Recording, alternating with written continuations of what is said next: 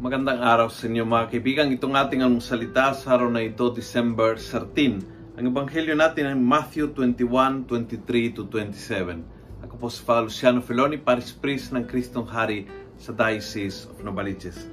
Sabi ng ebanghelyo, Jesus had entered the temple and was teaching when the chief priests, the teachers of the law, and the Jewish authorities came to him and asked, What authority have you to act like this? Who gave you authority to do all this?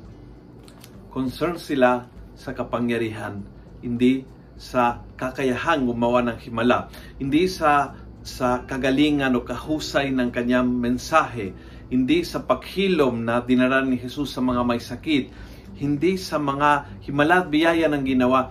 They, they couldn't care less tungkol sa naging serbisyo ang buong sentro ng atensyon nila is uh, who gave you authority.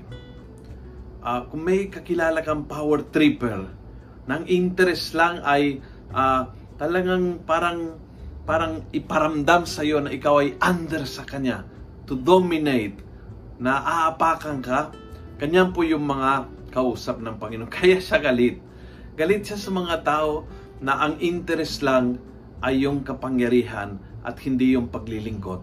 Yung kapangyarihan at hindi yung himala. Yung kapangyarihan at hindi yung serbisyo.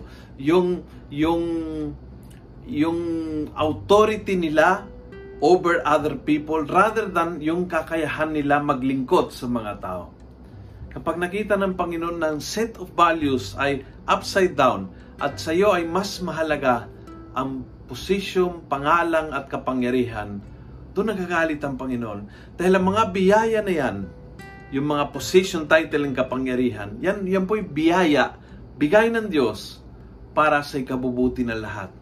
Bigay ng Diyos ng biyaya, ng position, ng kapangyarihan para maglingkod, hindi upang iparamdam ang authority sa iba.